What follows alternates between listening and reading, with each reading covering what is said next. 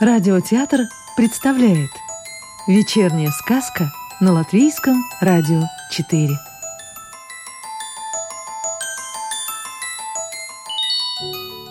Сегодня слушаем сказки Ольги Боровиковой. Улыбающийся лист Резкий осенний ветер налетел на желтую осинку, не выпускает из своих медвежьих лап, держит пленницу, знает, что ей никуда не деться. На вершине деревца трепещет одинокий листочек. Ему страшно и одиноко. Он упорно изо всех сил держится за материнскую руку. Но она слаба, а ветер очень сильный. Все, порыв, листик сорван – Слышится издалека довольный смех ветра. Ха-ха-ха! Шутка удалась. Холодное полуденное солнце освещает листик, пытаясь его согреть в последний раз. А он летит в неизвестность.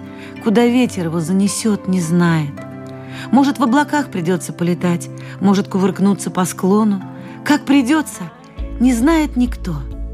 Кажется, весь мир неотрывно следит за одиноким осиновым листком, удивительно похожим на летнюю бабочку, которая беззаботно проживала свои деньки, не ведая, что осень не за горами.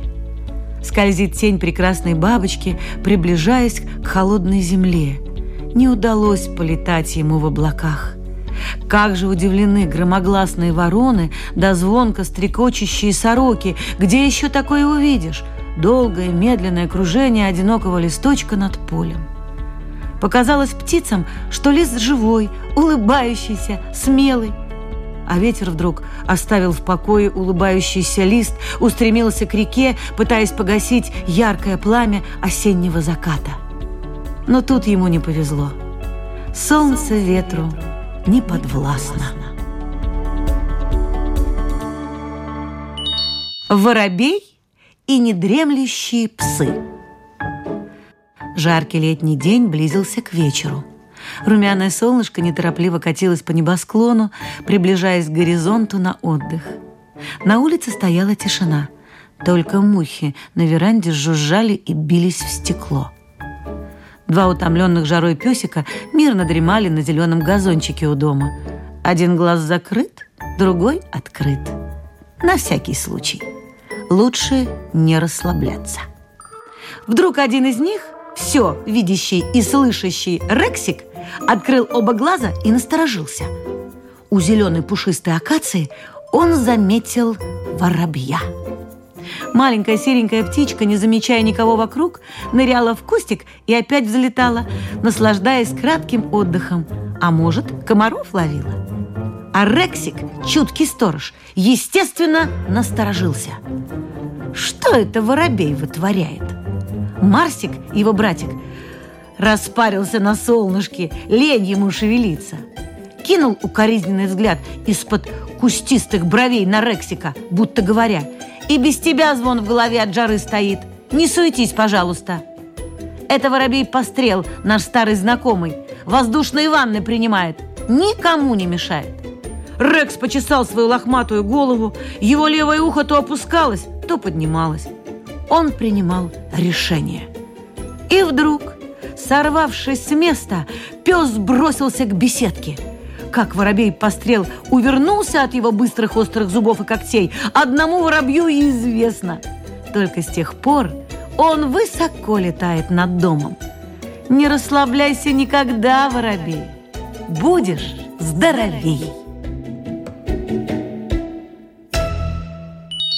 Желтое солнышко на белом снегу. Овсянки прилетели в зимний сад. Небольшие птички, чуть больше воробья. Издали они, как желтые одуванчики на заснеженном поле. А может, ароматные желтые лимоны созрели на небесах и упали на высокие сугробы, чтобы порадовать человека? Ведь зимой так мало света, солнце прячется в серых тучах, хмуро вокруг.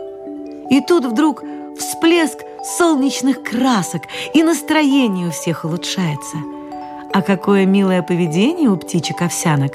Они тактичны и сдержаны. Не суетятся на кормушке, а ведут себя спокойно, быстро уступая место другим птичкам. Прилетит крупная птица, а овсянки уже сверху, с верхушки дерева за происходящим наблюдают. Не все овсянки ярко-желтые. Мальчики имеют более выраженное лимонно-желтое оперение головы, подбородка и брюшка.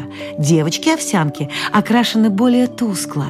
Желтые тона в оперении не такие яркие и имеют небольшой зеленоватый оттенок, а коричневый цвет заменен бурым. Песня овсянок спокойная и несложная, звенящая «Зень, зень, зень, зень, зень, зень, зи» радует неравнодушного человека. Главное, мимо не пройти или вовремя остановиться, не делая резких движений. Овсянки очень подвижные, они постоянно перелетают с обжитого места на другое, неосвоенное, так и проводят зимние деньки. Обитают прелестные птички на опушках леса, в кустарниках, вдоль железнодорожных путей, вблизи водоемов.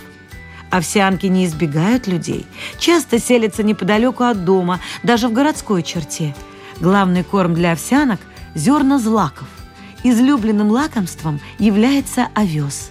Отсюда и название любительницы этого злака – овсянка. «Смотри, смотри!» Стайка овсянок осветила белое безмолвие снегов, будто теплое желтое солнышко из-за облаков выглянуло, радуя твое сердце и взор. Зимний день уже не кажется таким холодным.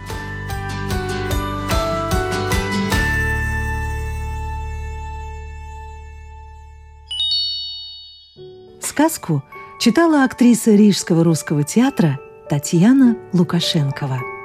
А завтра вечером слушайте следующую волшебную историю –